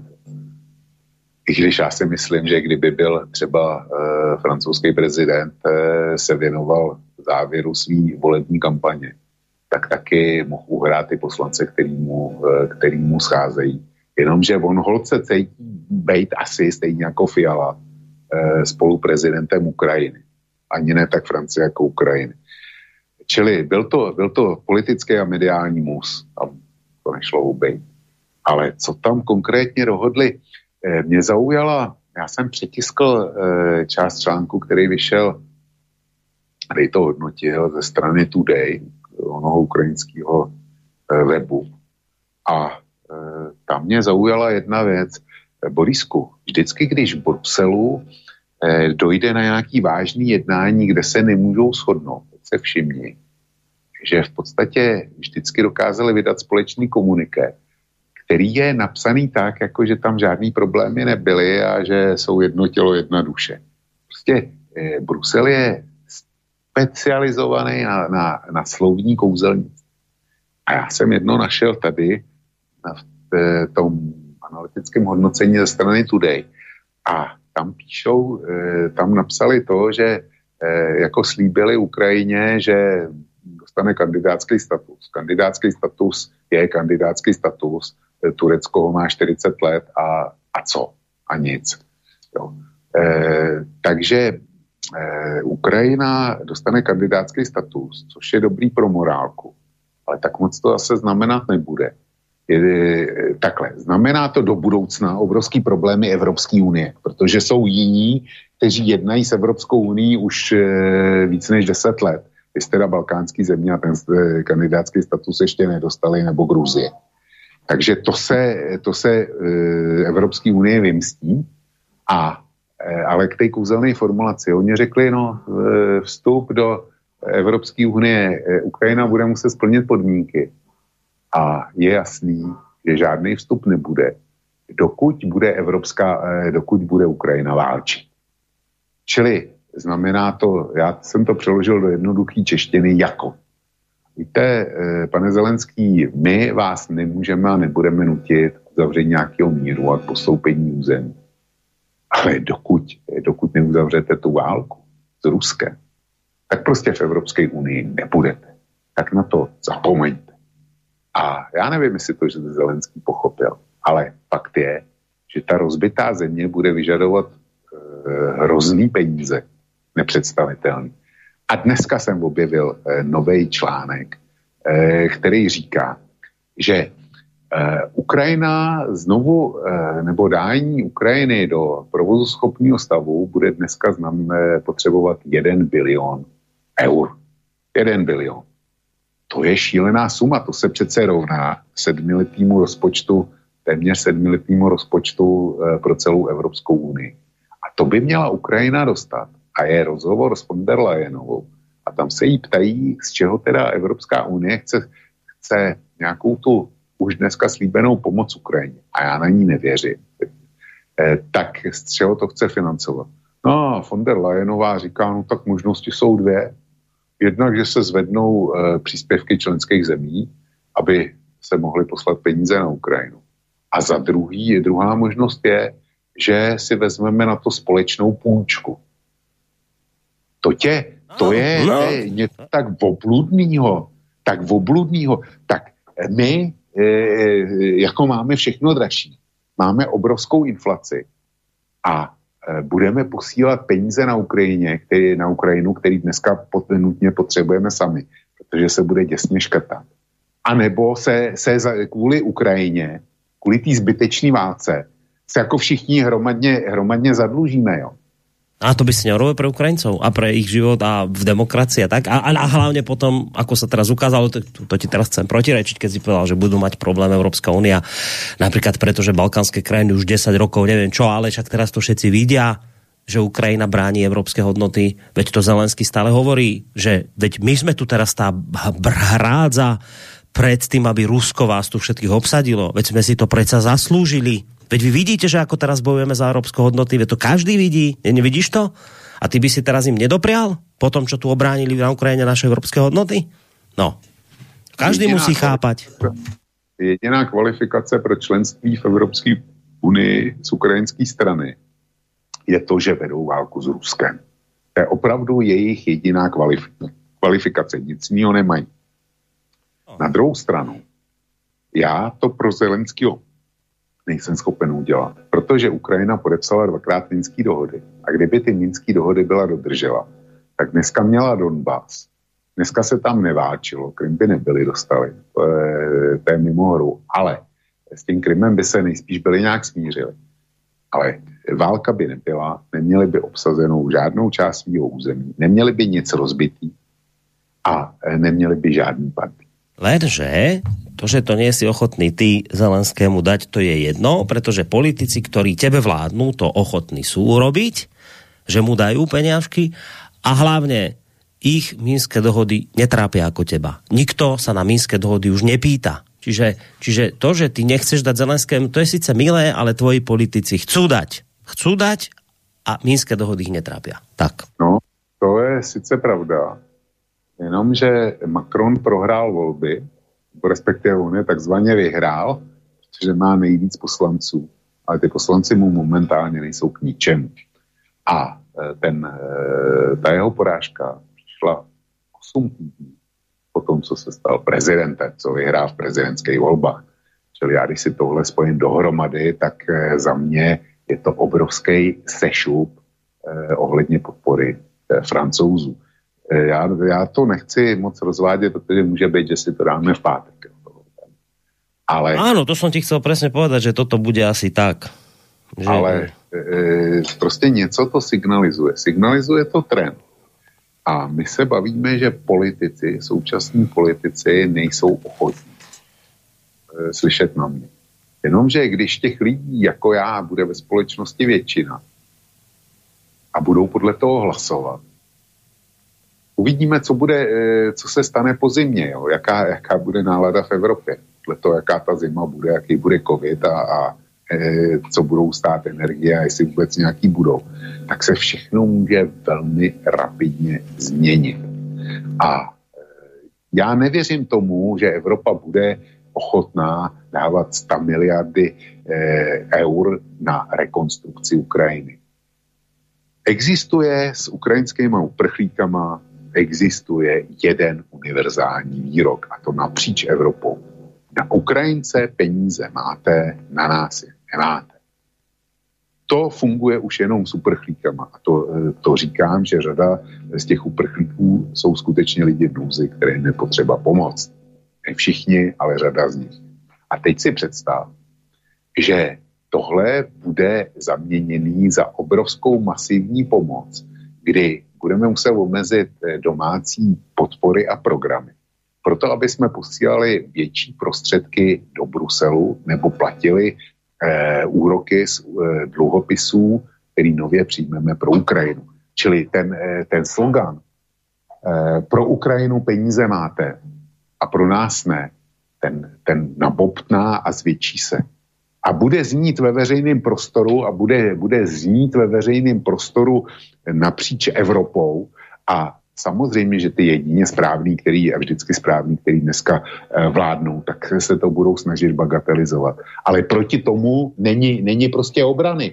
Pokud nepřijde hospodářský oživení a lidem se jasně nezačne vectít, a to asi můžeme e, s naprostou pravděpodobnost e, jistotou vyloučit, tak, ta, tak ten slogán ten bude stále údernější a bude stále víc lidí, kteří na něj budou, no, budou myšlet. Otázka je, či sú v stave naši lokaji pochopiť výsledky francouzských voleb tak, ako o tom teraz rozprávaš? Zatím ještě ne, Borisku, zatím ještě ne, ale jenom do doby, než budou mít sami před volbama. Francouzský volby, tam, a já, já jsem chtěl zase se k ním vrátit, asi si to dáme v pátek, tak nic. Hej, hej, hej, dáme. Spravíme piatok. No? Áno, toto, toto s najväčšou, tak ešte nevieme, že je ešte iba útorok, ale vyzerá to na tie voľby francúzske, že by sme si piatok takže, takže zatím, zatím to na vědomí alespoň e, verbálně neberou. Macron vyhrál a tím je to pro ně vyřízení. Mm. No, máš tu zase mail od Zuzany, ale teraz zase od inej Zuzany, ako tej, ktorá písala. Dobrý večer, Vlk. Uh, zaujímalo by ma, zaujímala by ma téma o Forexe a akciových a dlhopisových trhoch. Mala som investované len v realitných fondoch, aj to som predala, ale aj tak by ma to zaujímalo. No, a ja som človek zlatého štandardu. Investovanie do mincí je moja hobby už asi 10 rokov. No, takže takúto otázku na teba má. Téma Forex a akciové a dlhopisové trhy. Forex nedělám, Forex mi připadá moc eh, nebezpečný. Akciový trhy dělám. Eh, je otázka, jestli na to eh, konto dát někdy nějakou relaci, ale spíš bych to viděl otázky v odpovědi. A e, pokud jde o sbírání, paní, e, já jsem vlastně paní Zuzanu nepozdravil, takže tak činím teďko. A e, jak se investice do mincí, pokud tam jsou dvě možnosti, netuším, kterou z nich si vybrala, jestli jde do investičních mincí, kdy kupuje v podstatě hodnotu zlata, a nebo jestli jde taky do mincí, které mají sběratelskou hodnotu, tak ani jedno, to dělá 10 let, tak ani jedno nebylo špatně a řekl bych, že eh, to, co investovala před deseti lety, tak má dneska, eh, dejme tomu, čtyřnásobnou nebo minimálně trojnásobnou hodnotu. Takže k tomu gratuluju. K tomu Francúzsku teraz vyšla taká flešová správa, že francúzska premiérka ponúkla demisiu, Macron ju odmietol. No, tak asi to až taká veľké drvé víťazstvo Macrona nebude, ako to vnímajú naši, naši lokaji. Uh, niečo sa deje, no. Uh, ideme na ďalší mail od z Galanty. Dobrý večer, priatelia. V rámci údržby mi napadla zaujímavá téma pre nás a na Slovensku veľmi závažná, nie však závažná pre naše média a bratislavskú liberálnu kaviareň. Nakoľko má Česká republika, ale aj Slovensko krásnu prírodu, u nás na Slovensku dochádza k cielenej likvidácii života na vidieku. K čomu smerujem? V 90. rokoch sme mali asi 500 medveďov, v 2014 1260. Odvtedy sa populácia medveďa hnedého za každé 3 roky zdvojnásobuje. To číslo teraz je na úrovni 5 až 6 tisíc kusov. Za posledných 7 dní boli zaznamenané 3 útoky a to na vyznačených turistických chodníkoch. Ľudia sa boja púšťať svoje deti aj na dvor. Medvede zaznamenali aj na autobus autobusovej zastávke odstrel je možný, pretože hrozia ťažké pokuty. Tým pádom bude dochádzať k presunu obyvateľov vidieka do miest, stratia možnosť sebestačnosti chovu dobytka, hydiny, pestovanie ovocia, zeleniny.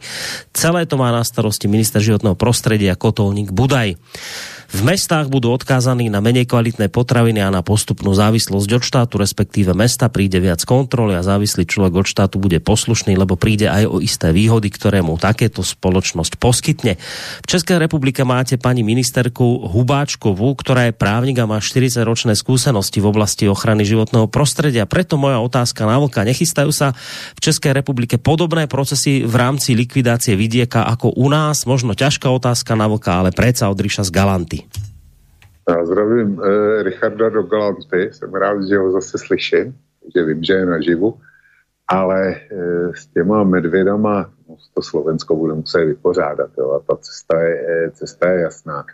A eh, medvěd eh, narazí na hranice eh, soužití s lidma a nakonec eh, ty počty budou určitě usměrněný. To, ať se to ať se to ochráncům, takzvaným ochráncům přírody líbí nebo ne. U nás to začíná být leckde podobný s eh, populací vlka. Taky začíná dělat eh, škody, které leckde přestávají být únosný. No a paní Hubáčková za mě obrovský zklamání. Se stává naprosto bykotní jako fanatička Nevím, jestli taková byla, byla i dřív, ale myslím si, že to je eh, dáma s rozumem a ze zkušenostmi. Jsem hořce zklamán. Vylidňo, jinak vylidňování venkova to uh, je obecně západní záležitost. Eh, v Itálii, co vím, a snad i teď ve Francii už jsou vesnice, kde lze koupit dům za jedno euro za předpokladu, že tam přijde rodina a bude v tom baráku bydlet z ciziny a že mm, tam, že to nebude mít e, jako investici, jako, že to lacino koupí a pak někde eventuálně draze prodá. Prostě, že, že se toho stane občan místní komunity. A ve Francii k vylidňování venkova, aniž by tam měli medvědy, dochází už asi 40 let a je to velmi eh, jaksi markantní proces. Takže neviděl bych to jako řízenou akci. Toto by tě nelákalo? Hej, takéto niečo, že e, dôchodok vo francúzskom mestečku niekde doklepať to tam. vo Francúzsku niekde v krásnom Provence, taká dedinka, vieš, malička tam niečo len tak vínka ochutnávať francúzska. Miestnu komunitu tam tvoriť. Toto ťa neláka? To asi nebude vo Provence, jo. To, to Aha, bude, to budú iné dedinky, čo? To bude e, v nějaké horní dolní, tam někde ve francouzské prérii ale eh, na to, aby si tam šel eh, v mých letech, kdy sem tam musíš doktorovi a ty návštěvy asi budou stále častější, to už není úplně ono. Zejména, když vůbec neumíš jazyk a nejsi schopný se tam dobře. Mm, no, to je pravda, no. Dobre, poďme ďalej. Martin z Prahy, dobrý večer. Chcel bych se zeptat, zda považujete za pravděpodobné, že dojde ze strany Ruska k uzavření kohoutku s plynem, případně kdy? Z hlediska Ruska je to dle mého názoru asi největší ekonomická zbraň, ale jej použití by samozřejmě prineslo velké škody i Rusku. Tak Martin z Prahy se ťa pýta. No, tak to je pravda. Ta, e, zase je to takzvaná zbraň jednoho výstřelu, jo, jako SWIFT. Momentě, kdy to Rusové udělají, tak e, ztratí status spolehlivého dodavatele, jak, jak, jakkoliv západní vlády křičí, že už oni dávno přišli a že to je politická zbraň. Ale Rusové jim pořád dodávali a dodávají. A já, já nevím, jestli to udělají. Já si myslím, že to si nechají až na poslední zoufalou situaci, kdyby se jim to začalo vymykat z ruky. Pak by to udělali. Ale oni to dělají jinak a dělají to docela e, sofistikovaně.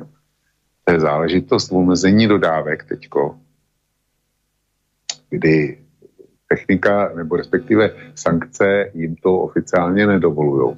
Ale já nevím, jestli jo nebo ne, jestli to jsou jenom technické příčiny. Na druhou stranu nutí Evropu tím, aby spalovala plyn, který si chtěla nadspat do podzemních zásobníků na zimu. A ono jí do zimy, dejme tomu, a mít zásobníky naplněný na 50% nebo na 60%, tak eh, to by pro Západ znamenalo vážný problém, protože by si to s tím Ruskem eh, přes zimní měsíce, dejme tomu od eh, nějakého října počínajíc do minimálně do začátku března, nemohlo dovolit si to s ním rozhádat dalším způsobem. Prostě byli by, byli by jsme vydíratelní. Čili Rusové jim stačí, když budou nějakým způsobem omezovat dodávky, tak aby Západ nemohl mohl naplnit zásobníky. A nebo, když je naplní, aby je, aby je naplnil tím, eh, těma molekulama svobody, LNG, který schání po celém světě. A ty jsou dneska zatraceně drahý. Tak to udělají. No, my jsme vlastně v piatok na začiatku a vůbec od toho mailu sme sa odpichli a preto sme urobili údržbovú reláciu, takúto voľnú, lebo posluchač nám tam napísal, že e, teda možno aj zmeniť trošku e, tému a na niečo iné sa pozrieť a hneď potom som prečítal ďalší mail, ktorý nám odporúčal, že čo tak skúsiť tému kryptomeny. Ty si na to odpovedal tým štandardným spôsobom, že kryptomeny nie sú téma, ktorej by si sa ty chcela vedel nejak kvalifikovane vyjadriť, ale v tomto smere zareagoval niekto, kto si zdal skratku LMR a píše, že rozdiel medzi bitcoinom a 10 tisíc iných kryptomien je, že na vytvorenie jedného bitcoinu je potrebné zaplatiť tisíce dolárov elektriny pri ťažbe, ktokoľvek si môže vytvoriť za jeden cent nekonečno kryptomien, ale tie nikdy nebudú bitcoin, rovnako ako nekonečno kópii slobodného vysielača, nebude ten pravý slobodný vysielač. Tak toto nám napísal poslucháč. A ja, toto je pre mňa, ak je pre mňa španielská dedina ekonomika, tieto veci, Uh, spojené s, s tým špeciálnym jazykom, ktorý vy ekonomovia používate, tak svet kryptomien, to je už úplne, že iná galaxia pre mňa. Ja ani nerozumiem, čo to je ťažiť kryptomenu, viem, že sa to robí nejak cez počítače, prvočísla, či čo sa hľadajú. Je to absolútne pre mňa nepredstaviteľná vec. Nerozumiem tomu, a, a, takže ja som absolútne neschopný k tomuto čokoľvek povedať a myslím, že do tejto témy ani ty nejak veľmi asi nebudeš teraz Ne, nebudu, ne, nebudu se do toho pouštět eh, to, co se děje v posledních eh, eh tomu týdnech na kry, kryptoměnách, to mě přesvědčuje o tom, že do toho bylo, bylo správné. Když teď koukám, že se, že se Bitcoin, ty, Bitcoin speciálně se zotavil, jo. Přidal asi 20 dolarů neviem, toto je taký svet, na môj vkus už až príliš umelý, kde už ja, neviem, to je, už by som sa opakoval, nerozumiem tomu, ale tuto teraz zaujímavá otázka prišla, no, tak ľudia sa môžu pýtať čokoľvek, tak spýtal sa e, posluchač z České Třebové toto. Počúvaj, Vočko, že rád bych se poptal na Vlkovo zdraví a také na to, zda by po svém odchodu z relace vybral za sebe nějakého svého nástupce, který by po něm přebral žezlo a pokud by relace skončila úplně, tak bych se rád Boriska zeptal, čím by ji asi tak nahradil. Takáto otázka nám tu přiletěla od Václava. No tak já nevím, jestli za ní mám děkovat. Eh, k mýmu zdraví. Já se cítím eh, jaksi vzhledem k ročníku narození, který už mi dneska šokuje, tak eh, se cítím poměrně dobře. Jak dlouho to vydrží, nevím. To neví nikdo z nás. A otázku svého nástupce opravdu nechť, o mě, eh, nechť e, na mě posluchač Václav nechce, abych řešil. To je, Borisku, tvoje výsostná záležitost. Tak jako si kdysi oslovil mě, v podstatě řadou náhod, tak by si si musel musel najít někoho jiného. A já, když se rozhlídnu, tak si myslím, že mě by naprosto bezvadně zastoupil Roman Michalko. No, tak viete, jak je to, s, s ľuďmi je to tak, že nikto nevieme minuty ani dňa, to sa netýka vlka, to sa týka mňa, to sa týka našich poslucháčov, hoci koho, takže my si tu môžeme namaľovať scenáre akékoľvek, ale pre niekoho život, pre niekoho pán Boh sa to prostě zmení. Čiže toto sú všetko také otázky, na ktoré sa odpovede hľadajú ťažko, ale jednu otázku viem zodpovedať určite, že hodina vlka nebude pokračovať s nejakým iným nástupcom. Hodina vlka vznikla s vlkom, preto má aj názov hodina vlka a keď hodina vlka z akýchkoľvek dôvodov skončí, tak hodina vlka už nebude. To neznamená, že my dvaja sme nenahraditeľní, to samozrejme znamená, že vždy sa niečím ten priestor zaplniť a nahradiť dá, či rovnako kvalitným alebo menej kvalitným, to už neviem, ale hodina vlka je s vlkom, s vlkom začala a s vlkom aj skončí a verme, že nám to vydrží ešte veľmi dlho, že sa tu takto schádzať budeme. Toto vám určite povedať viem, že jednoducho takto to s hodinou vlka bude. Čiže žiadni náhradníci sa tu nehľadajú. Ak sa niečo hľadať bude časom, tak sa bude hľadať, lebo všetko má svoj začiatok a koniec, tak sa bude hľadať samozrejme niečo, mm, čo nahradí túto reláciu, ale vlka v hodine vlka nikto nahrádzať nebude. Začiatka, Andrej píše, začiatkom mesiaca som e, pozeral Xavera, ktorý mal prezidenta Klausa. Xaver dal prezidentovi otázku, že presne pred rokom Klaus hovoril, že ide byť veľká inflácia, ako to Klaus vedel. On tvrdil, že táto inflácia má pôvod v kríze v roku 2008. Aký je váš názor? Ak súhlasíte, koľko percent pôvodu inflácie tvorí rok 2008 a koľko vojna na Ukrajine? Lebo z mainstreamu čítame výlučný pôvod inflácie v ruskej agresii na Ukrajinu. Tak, toľko otázka od Andreja. Já tu relaci neznám, Eh, Klauzovo názor považuji eh, na druhou stranu za eh, konzistentní, protože ta inflace skutečně má původ v roce 2008, kdy byla ta známá finanční krize ve Spojených státech. A ta finanční krize byla tak, tak rozsáhlá, že nebýt toho takzvaného kvantitativního uvolňování, kdy centrální banka tiskla peníze a e, rozdávala je v podstatě na, e, na potkání, aby tím zabránila sociálním nepokojům, protože kdyby to neudělala, tak by se byl téměř zroutil, možná, že by se byl zroutil celý americký finanční systém, protože spousta bank měla ty nelikvidní um, hypoteční certifikáty, které se ukázaly být zcela bezcenýma. Nebej toho, nebej toho, že dostávali likviditu za nic od e, Fedu, tak eh, by se byl americký bankovní systém nejspíš zroutil. Takže tady se uvolnilo množství ničím nekrytých peněz. My nemáme zlatý standard, dřív, byl, eh, dřív si mohl mít tolik měny, kolik odpovídalo směnému kurzu na zlato. Jo, jestliže bylo, já si nepamatuju, kolik to tenkrát bylo, jestli bylo eh, za 30 dolarů o unce nebo kolik, číslo jsem si vymyslel, tak prostě si, kolik si měl uncí zlata, tolik si mohl vydat dolarů. To bylo zrušený, náhradě, bylo to nahražený eh, eh, která je eh, krytá vlastně výrobou zboží a eh, služeb, nebo eh, množstvím služeb, které jsou v daném trhu, eh, eh, v daném okamžiku na trhu přístupný. Eh, a úlohou centrální banky je řídit množství elektronických i fyzických peněz v tom, aby, aby se to vždycky zobrazovalo to zboží a služby aby těch peněz nebylo ani víc, ani míň, protože když bude peněz víc, to zažíváme, tak se ti rozběhne inflace. A když těch peněz bude míň, tak zase musí, eh, tak máš deflaci, kdy eh, zkrátka jsou drahý peníze a tlačí to na eh, neodůvodnění, neodůvodněný zlevňování cen všeho ostatního. Obojí je škodlivý. Proto je tam takzvaný inflační cíl centrální banky 2%, že inflace meziročně by měla přibejt o 2%, to že, je, to, že je v pořádku. No, jenomže když uvolníš množství peněz jenom kvůli tomu, aby si, aby si zabránil sociálním nepokojům, tak tě schází to zboží a schází tě ty disponibilní služby, protože eh, přece v lockdownech byly zavřený kadeřnictví, hospody a, a cestovky a vůbec všechno. No, Čili v roce 2008 se rozdávaly peníze, aniž by byly krytý eh, tou protihodnotou. Do toho přišel teďko covid, kdy se tohle pro velký úspěch, protože Američanům se to přece povedlo, no tak, eh, tak jako my to uděláme taky, to je, to je Wunderwaffe, zázračný prostředek.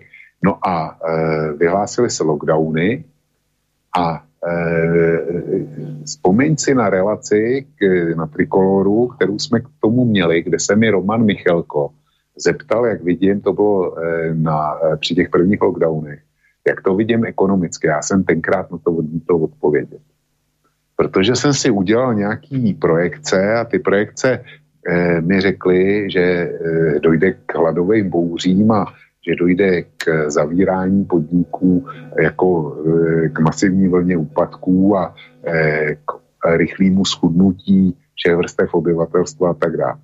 Ty projekce eh, nevyšly a nevyšly proto, že jsem si já nedokázal představit to masivní lítí peněz bez protihodnoty do ekonomiky.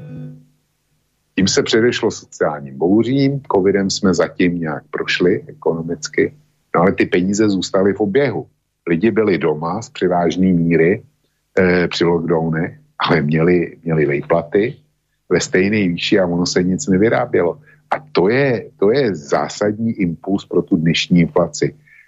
Válka na Ukrajině s tímhle nemá vůbec nic společného, nebo skoro vůbec nic, jak říká Klaus. Válka na Ukrajině to jenom umocnila, protože jsme zavedli sankce a těma sankcema jsme e, si zvedli ceny pohonej hmot a energií. A jak pohonné hmoty, tak energie jsou přítomný v každém výrobku a v každé službě. No. Čili inflace to umocnila. Nic víc. Keby ťa teraz počul kráľ lokajov na Slovensku, volá sa Ivan Korčok, ten šefuje všetkým najväčším lokajom americkým na Slovensku, ten teraz by krútil hlavou šedivou, chytal by sa za hlavu. Čo to tu ten vlk tára? o sankcia.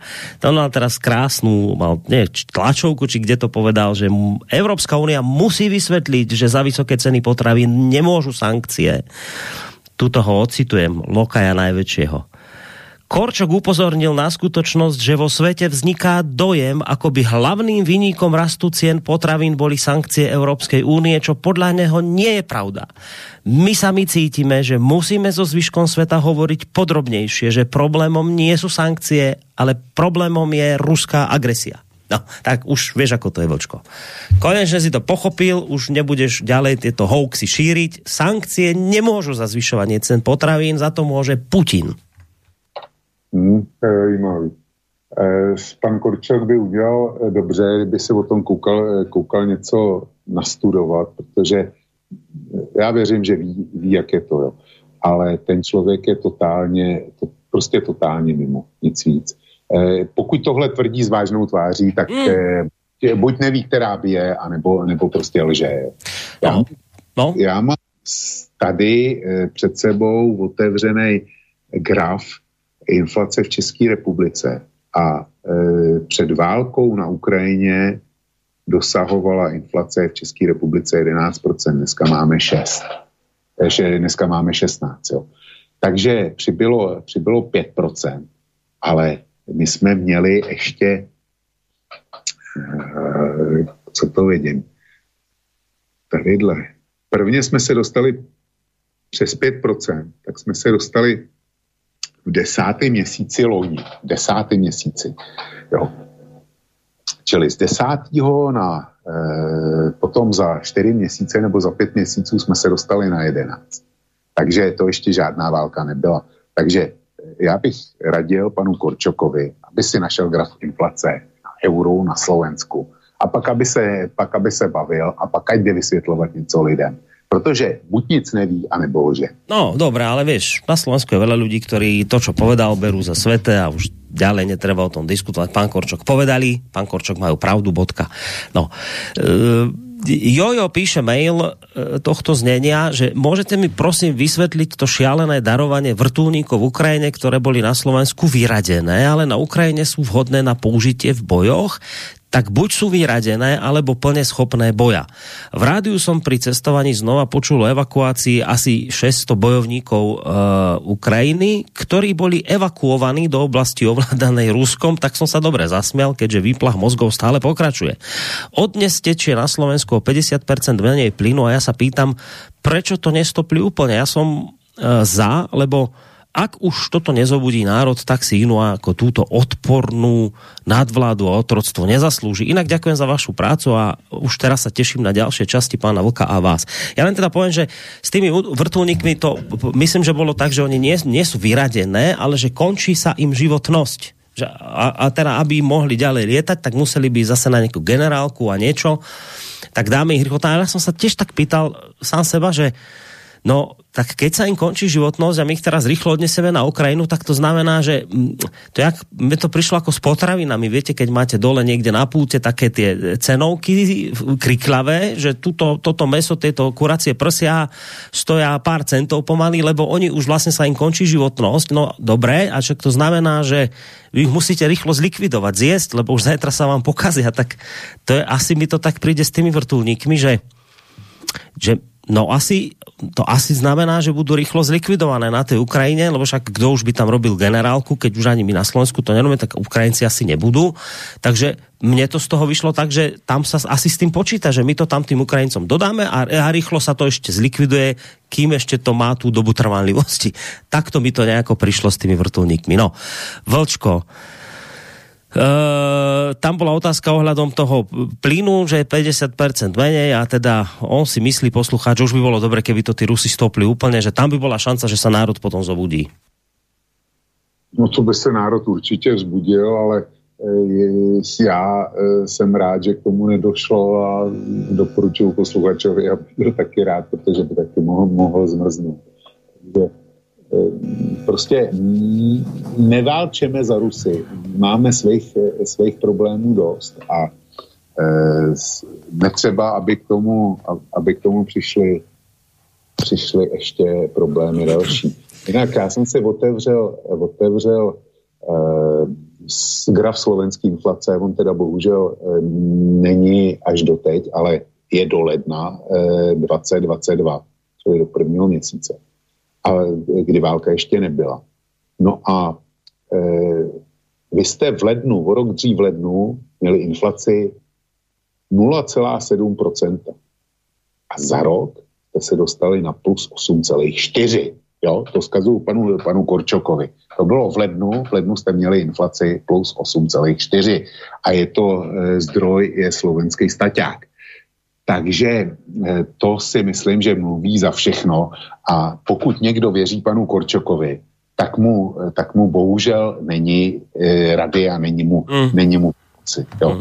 Plus 8,4 než Eh, k poslednímu lednu, to znamená ještě měsíc vlastně byl do války. Tak jestli za tohle může Putin, tak jo. Problém je, že na Slovensku je veľa voličov, ktorým nie je rady a pomoci. No a potom oni takto rozhodujú a máme tu týchto politikov, ktorým tiež potom v konečnom dôsledku nie je rady a pomoci. No toto je, tá, toto je ten, ten zaciklený problém, ktorý my tu máme. Nakoniec aj vy v Čechách to celkom dobre poznáte.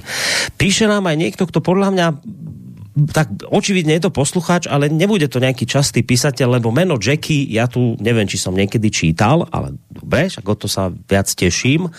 Dobrý deň páni z Vočej Svorky, ste obidvaja super a vašu reláciu počúvam pravidelne rád, aj keď vo veľa veciach s pánom Vlkom nesúhlasím, ale rešpektujem jeho názor a prehľad. Hlavne vďaka reláciám Hodina Vlka a Kasus Belli podporujem v rámci svojich možností slobodný vysielač. Mám na vás jednu otázku. Pán Vlk pri téme Európskej únie neustále opakuje že je to dobrý projekt. Tento názor som do roku 2015 zastával aj ja, len to má jednu podstatnú chybičku. Pán Vlk pozoruje EÚ a neustále vraví o tom, ako by tá únia mala byť, lenže ona taká nie je. Realita je úplne iná, ako je tá vlková vysnívaná únia. Realita je homosexualizmus, transgenderizmus, propagácia homosexualizmu už u malých detí v školách. Včera mi vravel kolega v práci, že už v prvej triede základnej školy jeho synovi čítala učiteľka rozprávku o tom, ako princ opustil popolušku, pretože sa zamiloval do iného princa. Ďalej je to Green Deal, zákaz spaľovacích motorov, jedenie hmyzu na miesto mesa, likvidácia národných štátov a ich kultúry, presadzovanie migrácie z celej planéty, tlačenie ničím nekrytých peňazí a stovky ďalších idiotských vecí a nezmyslov. Takáto je Európska únia v realite. Nie je to vlková vysnívaná únia.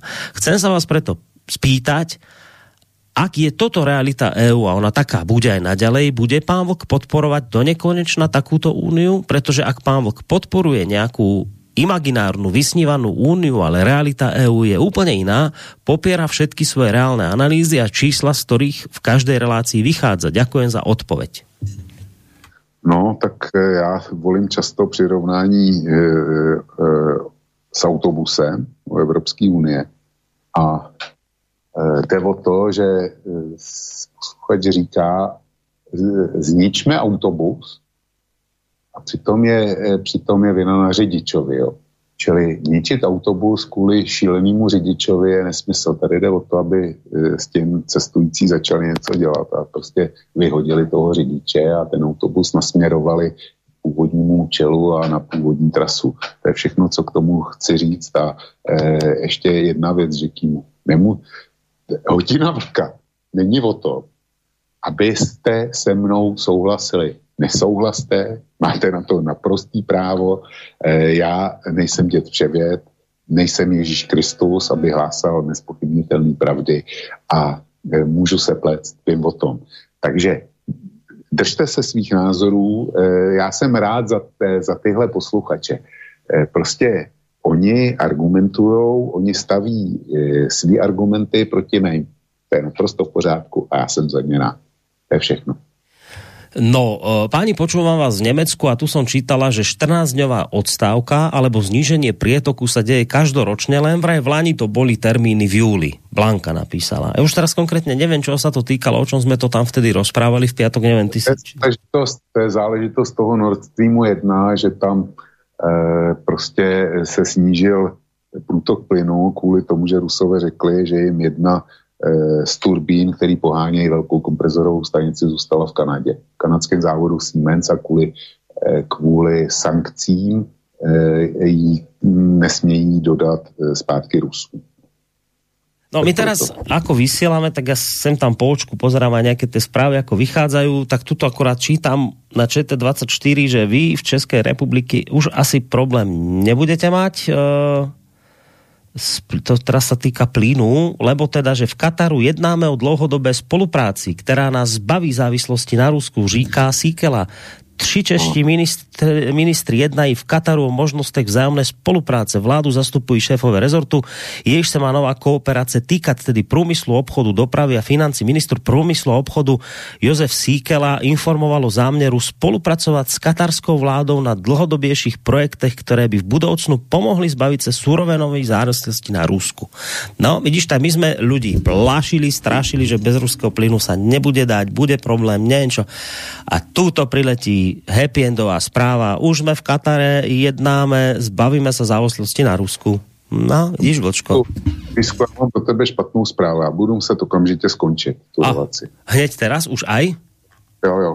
Omlouvám se posluchačům, ale musím, musím to skončit. Dobré, dobré, nebudeme nič ďalej špekulovať, takže ostalo nám tu ešte niekoľko mailov, a tak s nimi sa skúsime niekedy tak vysporiadať. Dobre, sú tu mimoriadne situácie, tak ti veľmi pekne ďakujem za dnešok. Není Maj sa pekne. A nashledanou. Dobre, tak toľko Vlk, o, zakladateľ a prevádzkovateľ internetového portálu KOSA. Všetko sme neprečítali, ale nevadí, nič sa nedeje, však vznikajú aj rôzne nepredpokladané situácie. Hádam sa k tým mailom ešte dostaneme, možno aj v piatkovej hodine Vlka by sme to mohli stihnúť. Uvidíme, ešte sa na téme dohodneme. Tak na teraz všetko, majte sa pekne, pekný zvyšok. Hádam, príjemného dňa vám praje Boris Koroni, do počutia.